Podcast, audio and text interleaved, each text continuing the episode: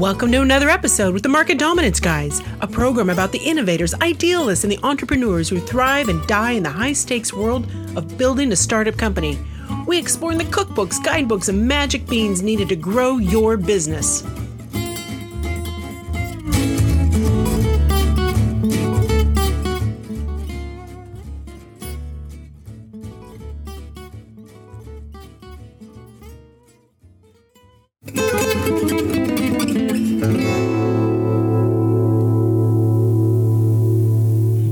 Market Dominance, guys, Chris Beall has a discussion about first conversations with Mark Allen Roberts, CEO and founder of OTB Solutions.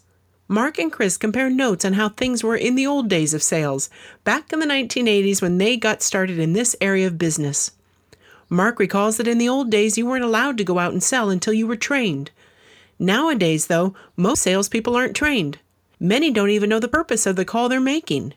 Their knee jerk reaction to getting someone on the phone is to immediately start pitching their product, and so they totally miss the opportunity to use the first seven seconds of a conversation to establish trust and thus begin a relationship that may eventually lead to setting a meeting or making a sale. Mark further explains why the pitch first approach is a mistake. When you're reaching out on the phone, he says, it's all about worthy intent. Are you reaching out to help somebody, or are you just trying to hit your numbers? Your prospects can tell the difference and will react accordingly. If no trust has been established, they will continue to feel ambushed and will maneuver to end the call quickly. Avoid the disaster by learning all there is to know about first conversations from these two experts in this week's episode of Market Dominance, guys. Worthy intent will fill your funnel.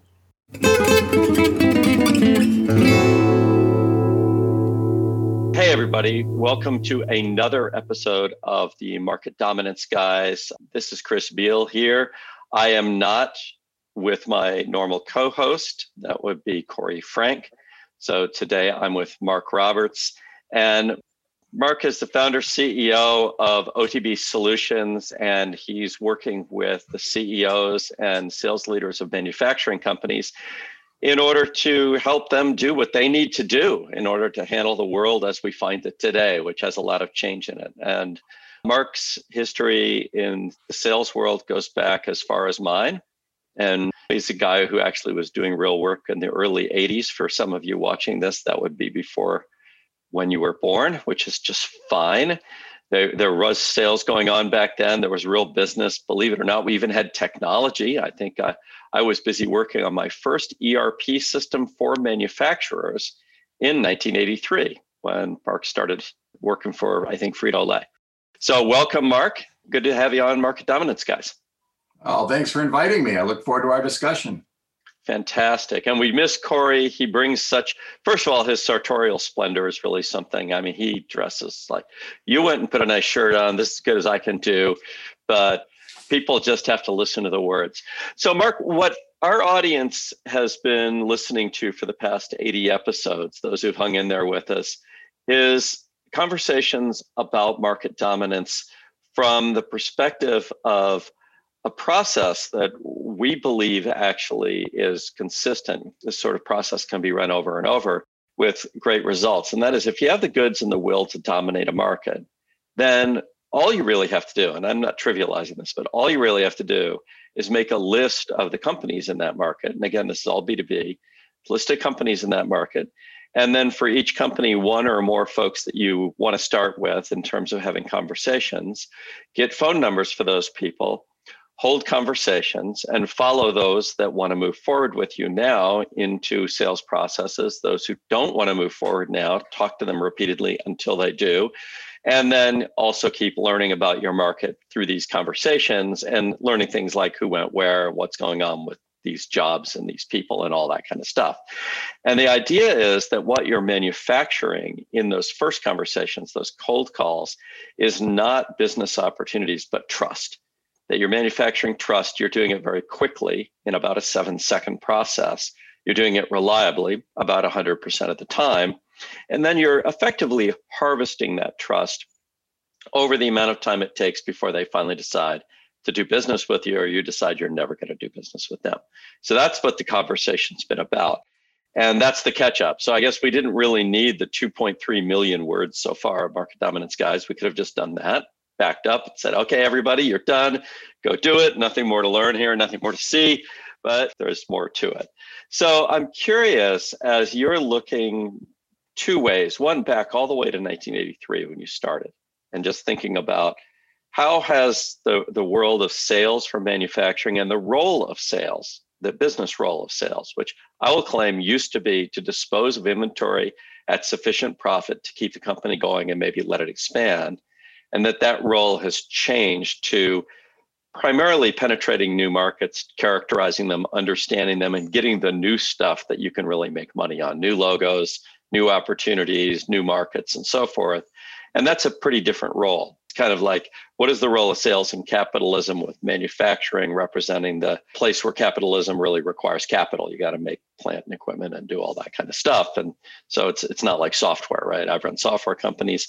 Ain't no real capital there uh, not really that's just money right right capital is when you turn it into plant and equipment and and all that kind of good stuff so how do you see that evolution from your perspective since way back when. And then we just had this massive disruption happen that I think disrupted the hotel industry, the airline industry, a bunch of other industries big time, but it also disrupted manufacturing in ways that I think are more subtle and more interesting.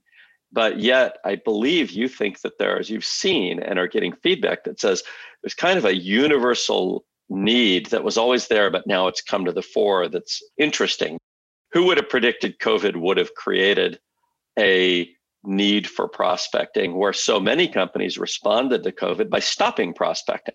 That right. was sort of their response was okay into the foxhole, right? So with all that, hold forth.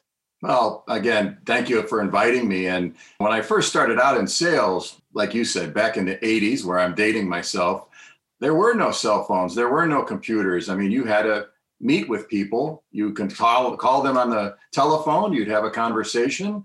If they qualified as a potential, you'd go out and meet them. We didn't have GPSs, right? But the focus was always to win new business and then grow that business once you've, you've got your foot in the door. Now we fast forward into COVID.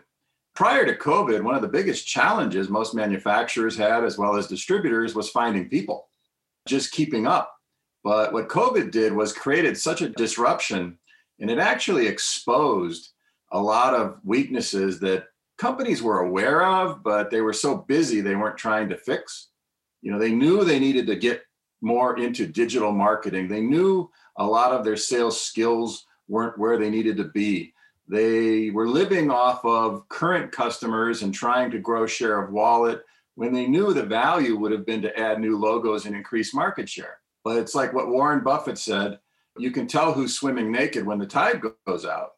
Well, the tide went out, and very quickly, all those little things that were on your radar for someday became super urgent now.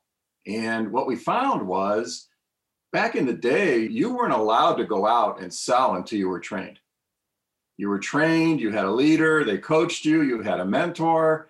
There's a lot of people in my business that are in sales that have never been trained, over 50%. So when COVID hit, they didn't have that foundational skills training to go back to.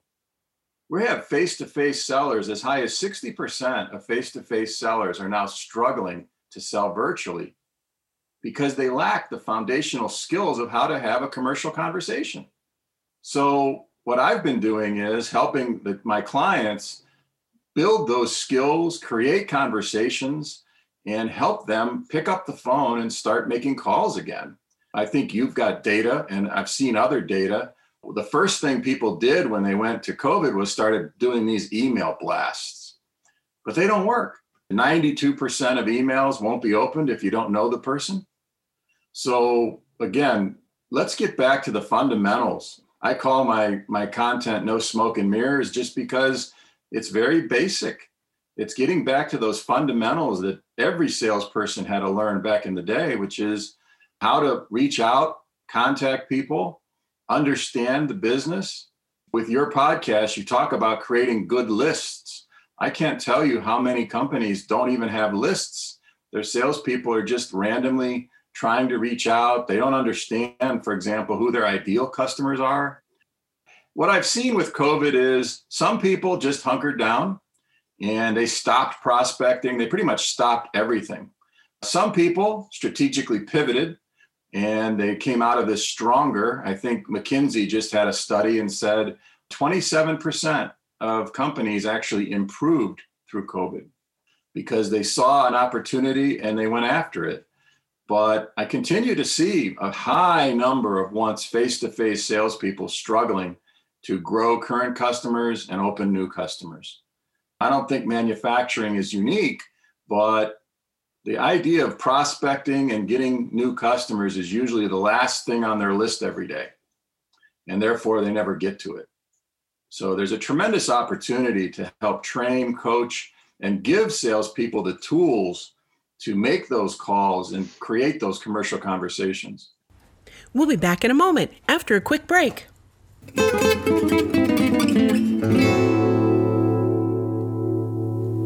Connect and Sell, welcome to the end of dialing as you know it. Give your fingers a rest with Connect and Sell's patented technology.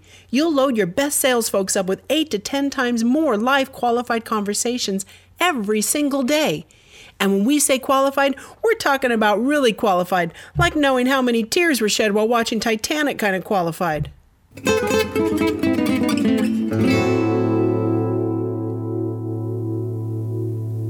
Yeah, it's interesting. I mean, what we've been in the business of, as you know, at Connect and Sell for 15 years, is taking just this one little part of the process called getting a conversation, right, and taking it from what's become rather painful, about an hour to two hours of dialing and navigating phone systems per conversation, and just make it really effortless and trivial in a way. It's like you push a button, you talk to somebody. So suddenly the bottleneck in a way, if the bottleneck for most companies is at the top of their funnel because they're not talking to enough people, then the bottleneck of that bottleneck has been just getting people on the phone into conversations.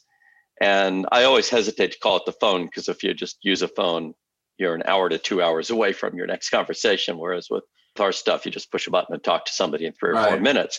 But suddenly you have a problem, which is okay, well, two problems. What are you going to say? Right? And to what purpose? what are you trying to actually accomplish? How would you count a success from a first conversation, what's called a cold call? I call them ambush calls because I think clarifies matters a little bit.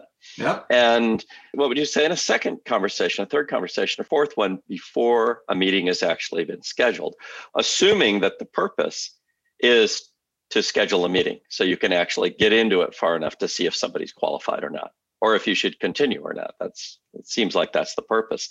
First of all, as you just look at that part of the process, I mean, you and I go back far enough. When I started in the computer hardware industry in 1979, it would have been bizarre to have a system that you push a button and talk to somebody because I could pick up a phone and always talk to, if that person was important, their admin their secretary, right. as they call them, or their receptionist. And that person would always take a message on a little pink slip, and right. I would always get called back.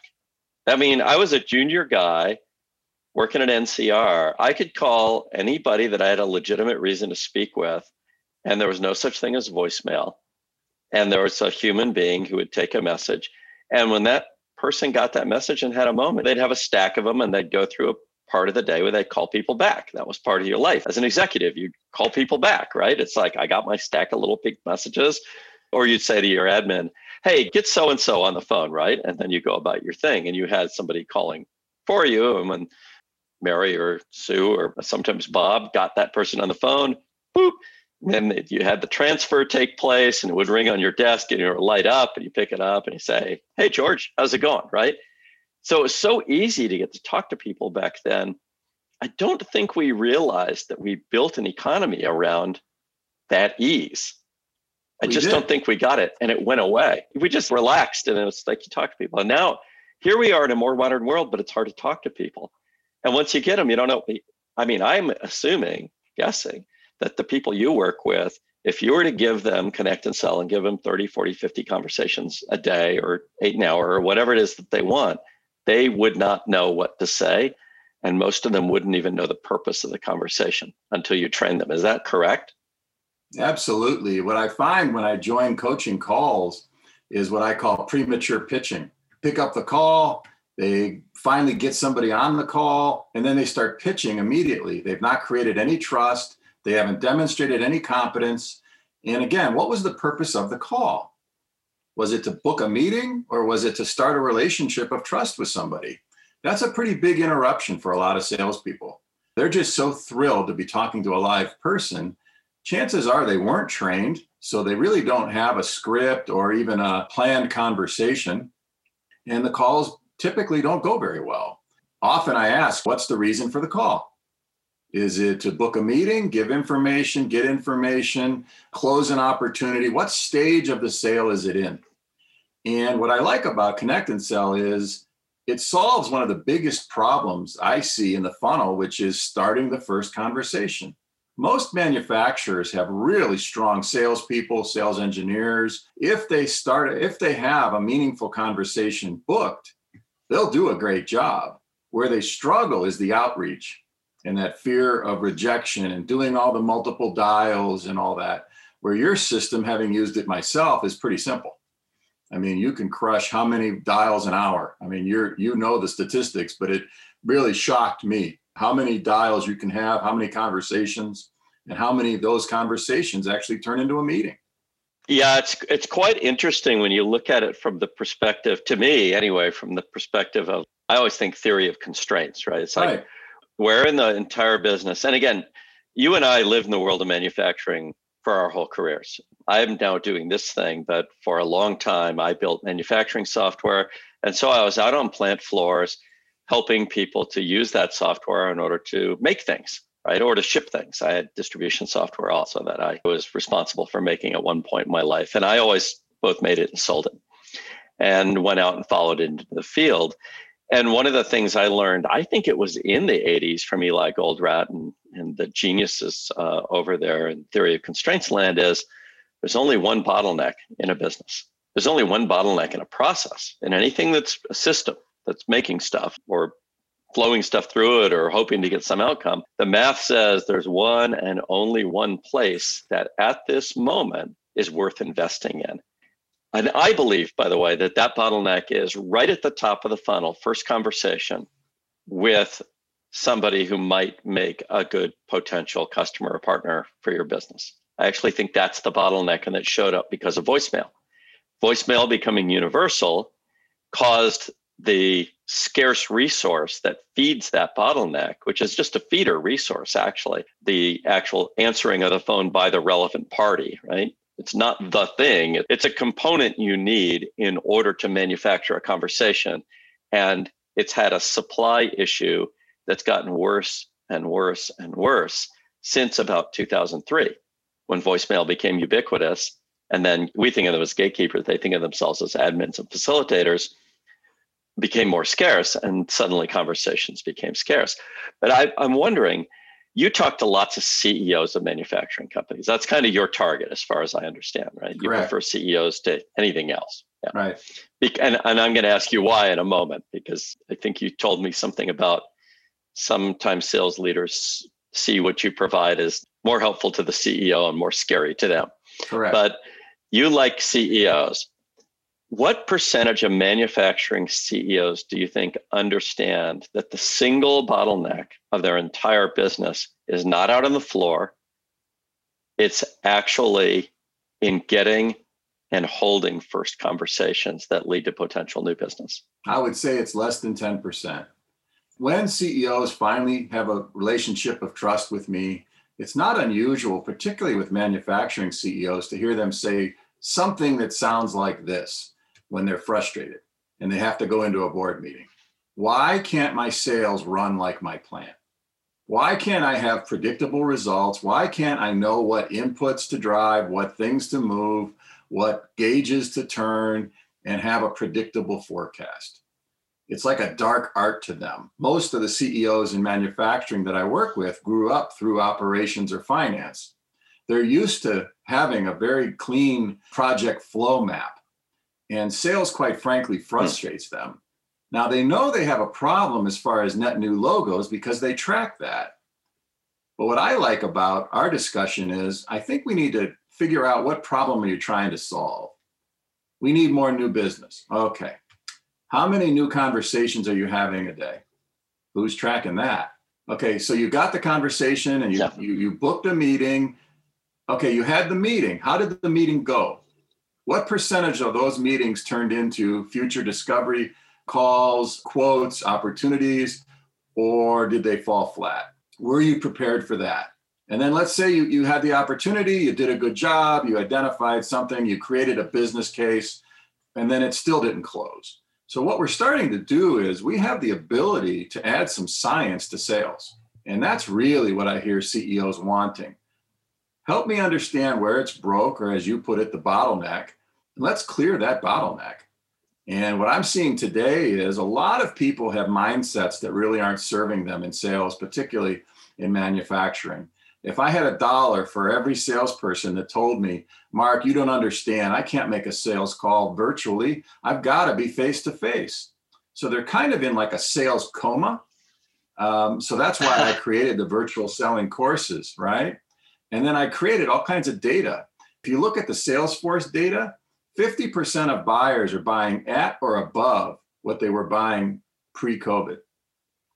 Then you look at the Harvard article 45% of purchasing managers have said they have supply chain interruptions right now. What better time to prospect than right now? And yet there's that mindset that says, oh, I can't prospect. I've got to meet them face to face. Well, that's because you don't have the skills to uncover opportunities with questions that you're used to seeing face to face.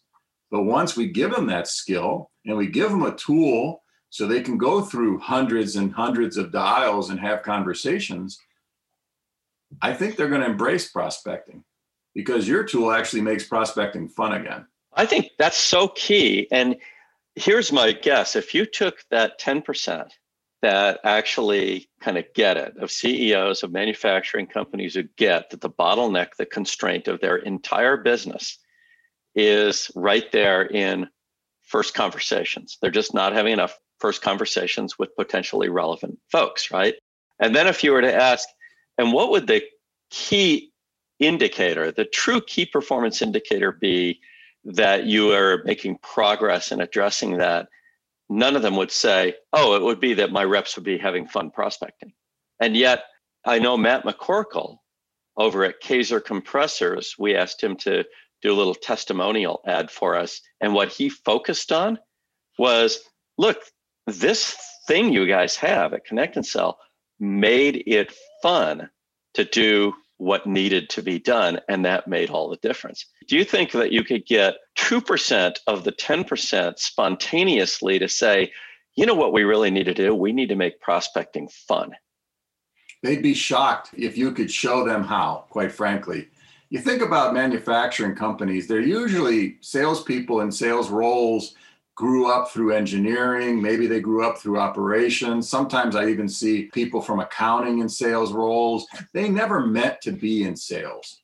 I mean, what kid eight years old is saying, I want to grow up and be a salesperson, right? Maybe a few. So they already have this mindset, this limiting belief that salespeople are bothering people, right? In reality, when I reset those mindsets, you're reaching out to help people and what better time than right now to help a lot of people?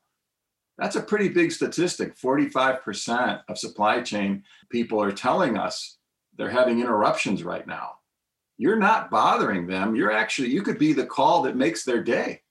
Yeah, you could be the call that saves their business. It's amazing when you think about it that way, right? So, what you've just said, if I looked at it in a macro sense, is while we live in a, an economy that calls itself a services economy, we found out also through COVID that, and, and I'll talk about America right now, people who are listening to this in other countries, pardon me for, for narrowing my scope for a moment. But in America, we found out that supply chains for really important stuff that were extended overseas were prone to massive disruption from the side effect of a global pandemic. And I'm pretty sure this isn't the last global pandemic we'll ever see. And I'm pretty sure it's not the last disaster that can impact supply chains around the globe. Right? We know some others. People have been known to have conflicts. Those can be problematic. They've been known to have changes in the rules. Those can be problematic. So if you look at it and say, okay, so manufacturing is vital to the American innovation economy because innovations ultimately become products and products have to be made. What you have just said basically is, oh, and the folks who are responsible for that sector, by and large, what did we do? Get 2%, 2% or 1% of 10%. So less than one tenth of 1% of the people running those companies either know where the bottleneck of, therefore, the innovation economy is, nor do they know what to do about it. That's what you're saying, right? I would agree with that. Is, doesn't that make this like a matter of national importance? Well, pretty Seems much. like a big deal. For a long time, when the business was really good, it was like that Kevin Costner movie, right? Build it and they will come. But now, when business got tough during COVID, it really started to show the organizations that had strong skills and systems and technology and those that didn't. There's no shock, like there's a race right now to digitalization, right? Why is that? Well, back in the day when you and I started selling, we were the keepers of the keys. We had all the information. We had the, uh, the sell sheets in our three inch binders, and people had to meet with us to learn. Today, what is it? 76% of the sales process is over before somebody engages with a salesperson. But again, when you're reaching out on the phone, it's all about worthy, worthy intent. Uh, there's an author named Ed Wallace who wrote a book on how to build business relationships. And he leads with worthy intent. Are you reaching out to help somebody? They can tell in your voice, they can tell in your mannerism and your tone. Or are you just trying to hit your numbers? Are you going through the motions because your sales manager said, I want 50 calls today?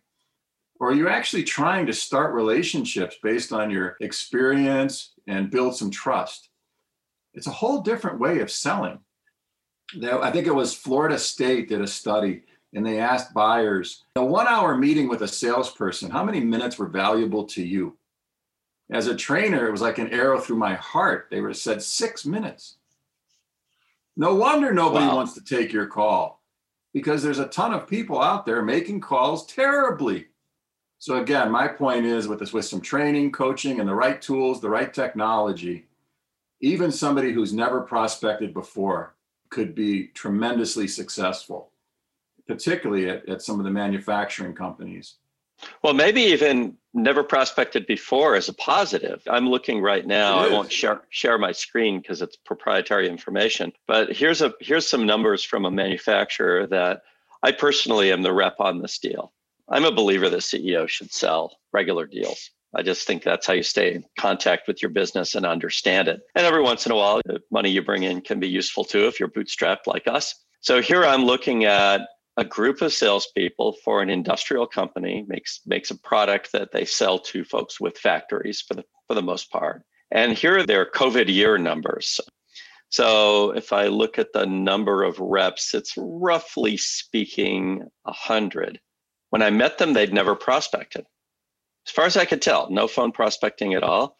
So last year, without replanning due to COVID, they just kept their number locked we helped them by doing 557,242 fully navigated dials for them and connected 21,000, yeah, 21,098 conversations.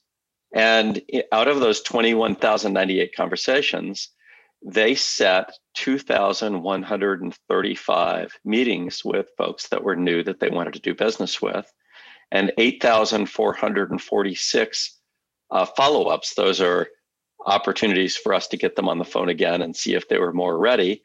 And the effort they put into it was well, this group of 100 must have pressed this button that we have 21,000 times. So that's what, roughly 2,000 times each over the year, never dialed the phone once.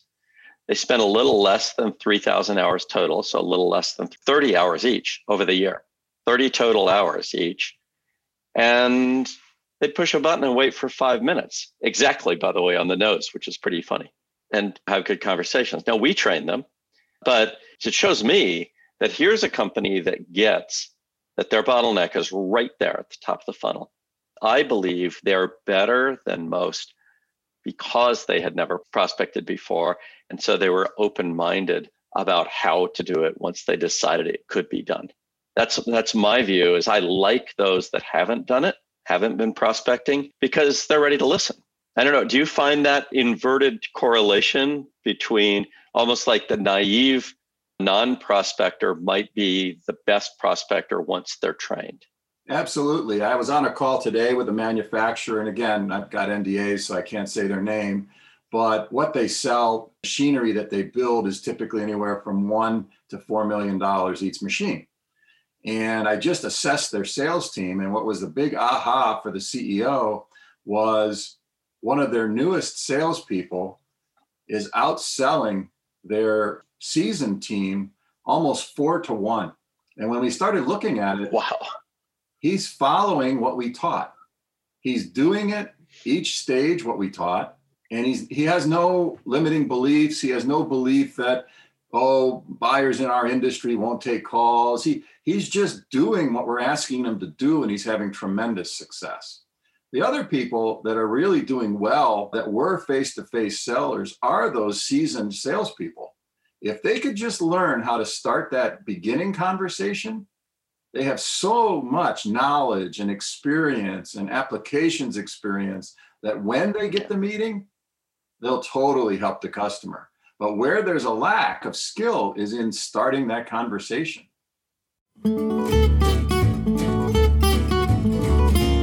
Today's show is also brought to you by UncommonPro.com. Selling a big idea to a skeptical customer or investor is one of the hardest jobs in business. So, when it's really time to go big, you need an uncommon methodology to convince others that your ideas will truly change their world. Through a modern and innovative sales and scripting toolset, we offer a guiding hand to ambitious leaders in their quest to reach market dominance. It's time to get uncommon with uncommonpro.com. Never miss an episode. Go to any of your favorite podcast venues and search for Market Dominance Guys or go to marketdominanceguys.com and subscribe.